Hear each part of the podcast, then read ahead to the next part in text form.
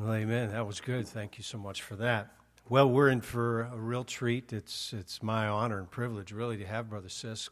I always wanted to. Uh, I, I, remember saying years ago, if I'm ever pastoring again, I want to have Brother Sisk in my church. And we tried to schedule him a couple years ago and weren't able to work things out. And then this year, he's he broke his hip earlier in the year, so he's he's had some difficulties recovering. And my goodness, he got up early this morning, flew from Detroit, um, and uh, to get here, and then uh, my what a what a schedule he keeps at his uh, young age. And uh, I, I, won't get into that with him, but he's also a die-hard Kentucky fan, and uh, so I'm uh, really I'm telling you, it's it's a blessing to have him. And as far as ministry goes, to be honest with you, he's, he's a hero. Uh, he really is. I, I, couldn't, I couldn't state enough about what this man and uh, his precious wife have done through the many, many years uh, of ministry. And uh, I'm sure you'll get to hear more of that while he's here with us these few days. I hope you'll take the time to greet him and meet him while he's here with us. It's our, it is our high privilege to have Dr. Don Sisk with us. Brother Sisk, you come and you speak tonight, please. Thank you. Thank you, Pastor Mason. It would uh, be superfluous for me to say that I'm glad to be here because at my age, I'm glad to be anywhere in the world, okay? uh, last night, I was in. Uh, the uh, Lewis Avenue Baptist Church in Temperance, Michigan, right on the state line of Ohio. And uh, we ate uh, our dinner last night in the basement of the church with all the missionaries and staff and so forth. As I was going up the steps to the uh, auditorium, there was a beautiful little girl, about four years old, three or four years old, at the top of the steps. And she looked at me and she said, uh, you look old. And I said, Hun, the reason I look old is because I am old, okay? But uh, it is a joy to be here with you, and, and, and it's always a joy to be with missionaries. Uh, I, I, do not keep records. I've never kept a journal. I wish I had of, but I guess I was too lazy. Anyway, I didn't do it. But uh, somebody has uh, figured out that I've preached in over 1,600 mission conferences. And uh, that's a lot of conferences, okay? And I've met a lot of missionaries. And every time I see a missionary and they show their presentation and, and they tell about what God has laid upon their heart, it always thrills me because I know that if they go there and do what God's told them to do, guess what? Some people are going to get saved. And uh, some churches are going to be established, and some lives are going to be changed, and some young people are going to be trained for the work of God. So uh, it's a great blessing to be here with uh, uh, all of the missionaries. And Pastor Mason, thank you so much for the invitation to come and be with you. Open your Bibles tonight to Matthew chapter 27. Matthew chapter 27. And uh, I'm going to begin reading in verse 24. And you will recognize that this is right after the most unjust trial in the history of mankind. Everything about the trial of Jesus Christ was illegal, okay? And uh, that didn't matter to them. The, the thing that they were concerned about was just, way, one way or another, to get rid of him. Uh, a- after they had had a choice of releasing a prisoner, which was a custom, and there was a prisoner by the name of Barabbas, murder, insurrection, all kind of bad things, a very infamous man. Then there was Jesus Christ, the perfect Son of God. And they said, Release unto us Barabbas. But what are we going to do with Jesus? Let him be crucified. Then notice what Pilate did. When Pilate saw that, that he prevailed nothing, Pilate tried to tell him he's done nothing wrong but he prevailed nothing. But there rather atonement was made. He took water and washed his hands before the multitude, saying, I am innocent of the blood of this just person see to it. Then answered all of the people and said, His blood be upon us and our children. Then released he Barabbas unto them.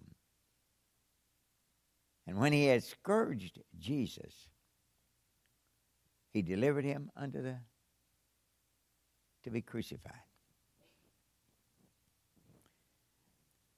Then the soldiers of the prisoners took Jesus unto the common hall and gathered unto him the whole band of soldiers. And they stripped him and put on him a scarlet robe. And when they had platted a crown of thorns, they put it upon him. And in his hand a reed to the right hand. And they bowed the knee before him and mocked him, saying, Hail, King of the Jews! And they spit upon him and took the reed and smote him in the head. Drop down to verse 35. And they crucified him. And they crucified him. I want you to quote a verse of Scripture with me tonight. Every one of you have memorized this verse of Scripture. If you've been in church, you've been in Sunday school any time, and you know what it is, okay? I want you to quote with me John 3 16. Okay, all together. For God so loved the world that he gave his only begotten Son, that whosoever believeth in him should not perish, but have everlasting life. Uh, in John 3:16, there are some great words, many, many great words. For God so loved, the word love, the world, 7.7 billion people at this time, but man, he, he loved everybody that has ever been here or everybody that will ever be here. That he gave, that's a great gift. His only begotten Son, Jesus Christ. That whosoever, and that's a great word, believeth on him should not perish, would not go to hell, but have everlasting life. And that's a great gift, amen. But you know, there's a word in there that we just usually just skip over. And that's the word I want us to think about tonight. It's the little word so. For God so loved the world. Now, I've often thought if I or if you could really comprehend the meaning of that little word so, I believe it would radically change us. Think about it. For God so loved the world, and the world there means the world of mankind. And you know what that means?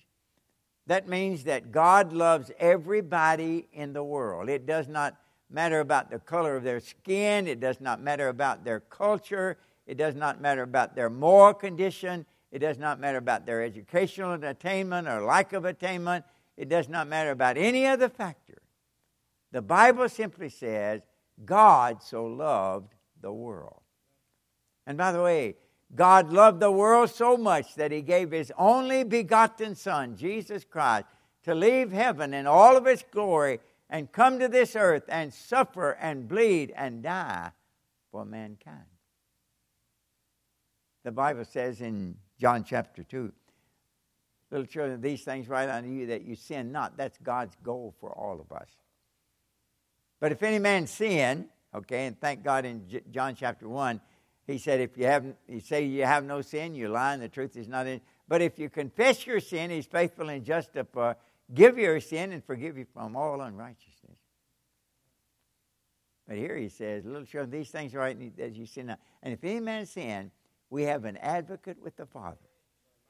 Somebody's well said, if you want to go to heaven, you better get yourself a good Jewish lawyer, okay? By the way, his name is Jesus, okay? He's the only one that can get you there. But then the next verse says, And he, Jesus, is the propitiation for our sins, and not for our sins only, but for the sins of the whole world. Think about that. When Jesus Christ died on Calvary's cross, his rich red royal blood was sufficient to redeem everybody that had ever lived, was living then, or would ever live. He's a propitiation for our sins. Thank God for that, amen. But not for our sins only, but for the sins of the whole world. God is not slack concerning his promises, some in tightness, but he's long suffering toward it, not willing that any should perish, but that all should come to repentance. For there is one God and one mediator between God and man, Christ Jesus, the man who is died for our sins, and he died for the sins of all men. And by the way, the Bible is filled with verses that teaches us very plainly that Jesus died for the sins of the whole world. Now, to help us understand the meaning of that little word soul, look at your Bible again in Matthew chapter 27. And imagine God the Father and God the Son. God the Father is in heaven, God the Son has become man and living here on the earth. And they take Jesus and they scourge him. And you know what that means? They put his face to the wall. A Roman soldier takes a whip with a steel ball on the end with protruding points. And 39 times comes down the back of the prisoner. By the way, many times the prisoners died with scourging. Many times their internal organs were torn out. But by the time they got through with the scourging, his back looked more like a piece of hamburger than it did the back of a human. And then they take him and they put a scarlet robe on him. Imagine. And then they plant a crown of thorns. Okay, he says he's a king. Let's crown him. They plant a th- crown of thorns and they put that crown of thorns in his brow. Perhaps you've been out picking roses and just prick your finger with the rose bush. But imagine a crown of thorns on your head. The blood. Then, of all the things, they hit him and then they spit in his face. Can you imagine that? The Creator is being spit on by the creature.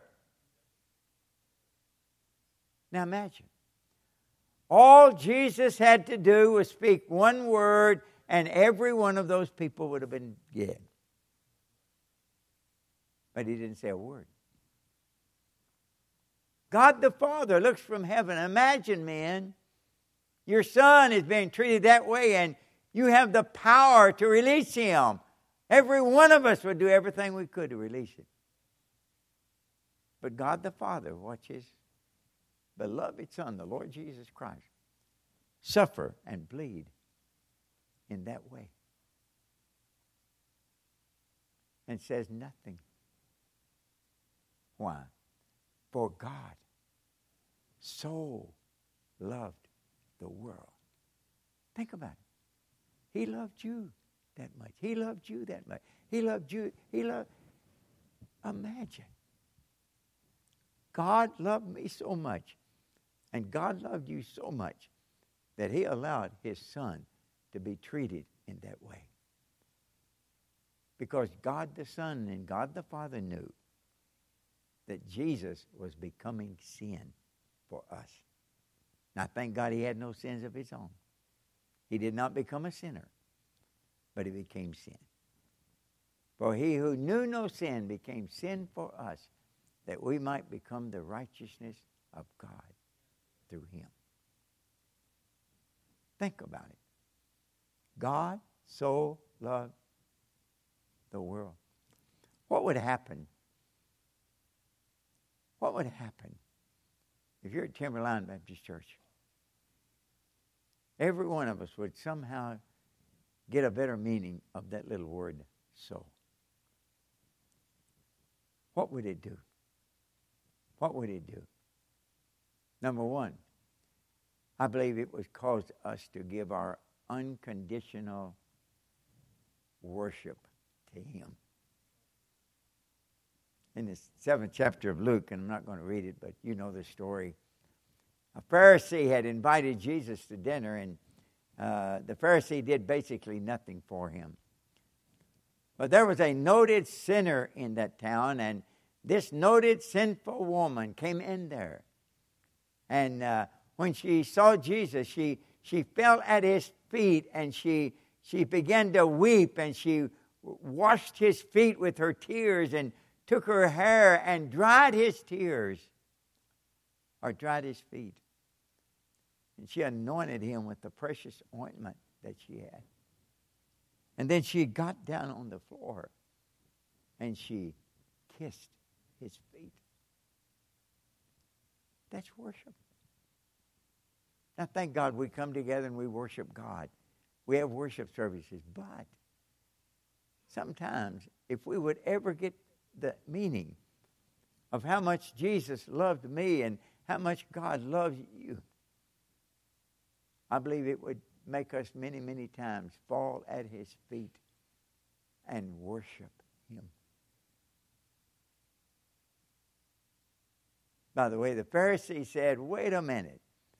Uh, if he knew this woman, if he knew what she was, he would not have permitted her to do this. But by the way, he did know her, amen.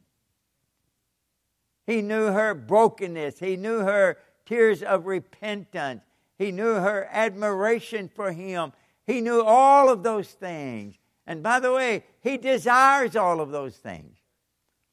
God Almighty, the Lord Jesus Christ, desires our worship, and He deserves our worship. If I could get a hold to the meaning of the word soul, if I could comprehend it better, it would change me completely. Number two, it would mean that I would give him my unconditional service. My unconditional service. Open your Bibles to Second, uh, Second Corinthians chapter five.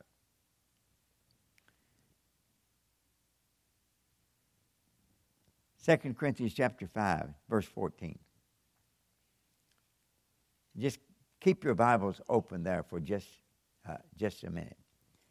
But in Second Corinthians chapter five, verse fourteen, the Apostle Paul, by the way, from the time that he was converted on the road to Damascus until his head was severed in a Roman prison, he had one great passion. And that passion was to make Christ known to every man on the face of the earth. And in 2 Corinthians chapter 5 and verse 14, the Bible says, now listen to it very carefully. For the love of Christ constraineth me. Paul, what keeps you going? Uh, people don't necessarily like you. You get put in jail. You, you, have been beaten. You, you've been scourged time after time. You've been shipwrecked. You've gone through all those other things. What keeps you going? What keeps you going?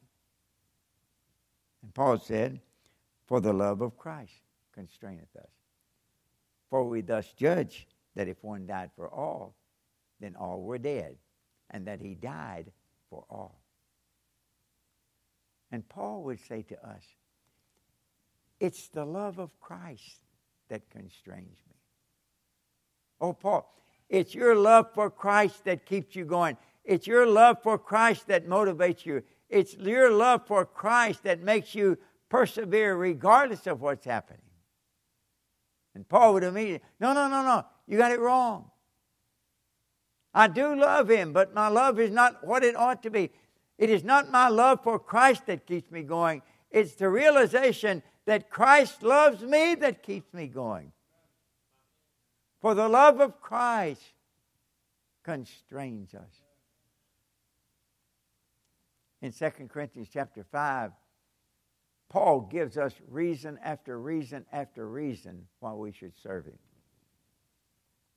For instance, in verse 8, he says, We're going to heaven. One day we're going to be absent from the body and present with the Lord. By the way, since we are going to heaven, then should we not do anything God wants us to do while we're here on the earth? We're not going to be here very long. And we're going to be in heaven with Him for eternity. Absent from the body, present with the Lord. In verse 10, he says that we must all appear before the judgment seat of Christ. In other words, every one of us one day, every man, every woman, every boy, every girl is going to stand before the Lord Jesus Christ and we are going to give an account for him for the things done in the body, whether it be good or bad. Wait a minute. The realization of the judgment seat of Christ should motivate us, should compel us to say to him, listen to it. Dear God, I'll go anywhere you want me to go. I'll do anything you want me to do. I'll be anything you want me to be. I'll say anything you want me to say. I'll give anything you want me to give. Should that not be our attitude? We're going to heaven. We're going to stand before the judgment seat of Christ. Verse 11 talks about the terror of the Lord. Men are dying and going to hell. Therefore, we should serve the Lord. The latter part of the chapter, he said, we're ambassadors for Christ. God has given us a big job. Every born again child of God, you are representing the Lord Jesus Christ wherever you go. That's a big job. And there's reason after reason after reason that we ought to just keep going and do all that we can to get the gospel to as many as we can. But the ultimate reason is the love of Christ. All of these are good reasons. But Paul said the bottom line is it's the love of Christ. The realization that Jesus loves me. I'd like to sing a little song. Let's sing it. We teach our children this song. Hey, by the way, we're children. Amen. Let's sing it, okay? Sing with me because I'm not much of a singer, okay? Jesus loves me, this I know, for the Bible tells me so. Little ones to him belong.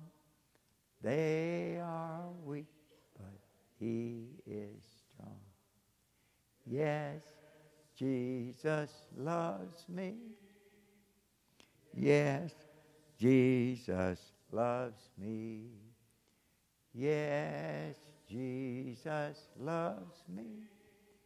The Bible.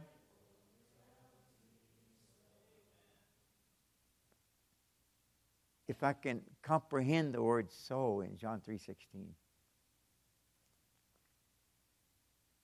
I'll give my wholehearted worship to him.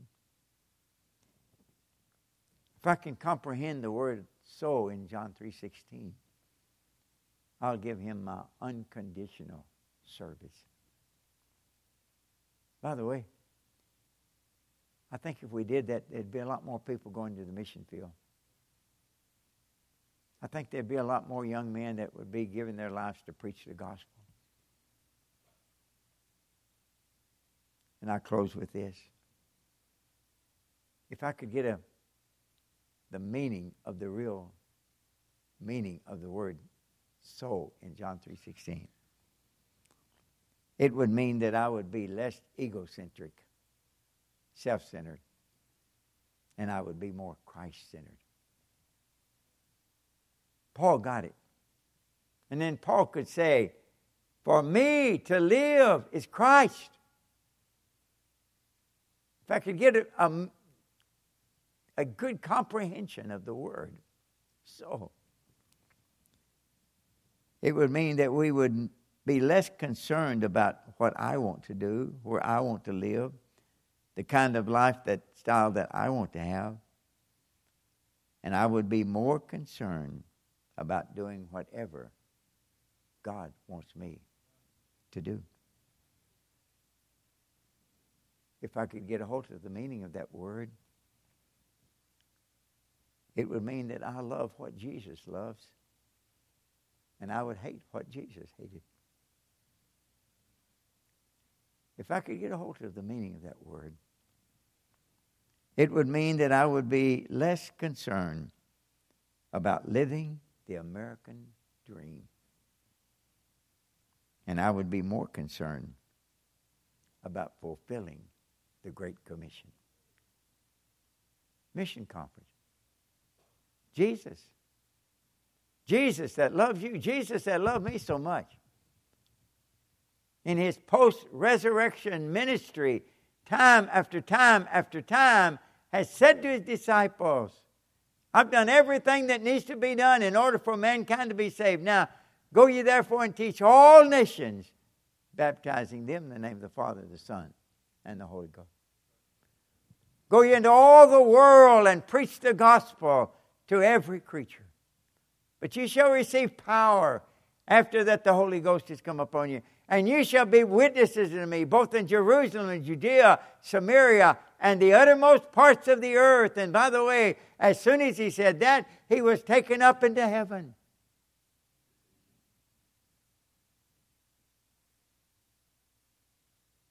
Think of the song. What a great song. Listen to it. Again, don't worry, I'm not going to sing. The song goes like this, okay? Oh, the love that drew salvation's plan. Oh, the love that brought it down to man. Think about that. The love that drew salvation's. Before there was ever a world, God foreordained that his son, Jesus Christ, would leave heaven and come to this earth and suffer and bleed and die so I could be saved, so you could be saved. You'll see Brother Caleb's video. You've seen it, some of you. When I saw it, and I saw this man that looked into Caleb's eyes after he had tried to tell him in the little language that he knew there in the Congo. Jesus loves you. Jesus can help you. And the man looks at him and says, Nani Yesu. Who is Jesus? Who is Jesus? Think about it. There are people in the world by the way, they're in all of these countries these missionaries are going to. There are people in our own area that knows nothing about the true gospel message. Who is Jesus? Brother Caleb, ever since I've seen that, I've thought a thousand times or more. Wouldn't it be wonderful if we who know the love of Jesus would so give ourselves unreservedly unto Him that no one in the whole world could say, Who is Jesus? You say that's a pipe dream. No, no, it's not a pipe dream. Jesus said, Go into all the world, preach the gospel to every creature, and whenever He says something, then it's not impossible. In the mission conference this year, I trust that each of you will pray and ask God, Dear God, what is my part in reaching the entire world with the gospel message? What do you want me to do? Where do you want me to go? What do you want me to give? What do you want me to be?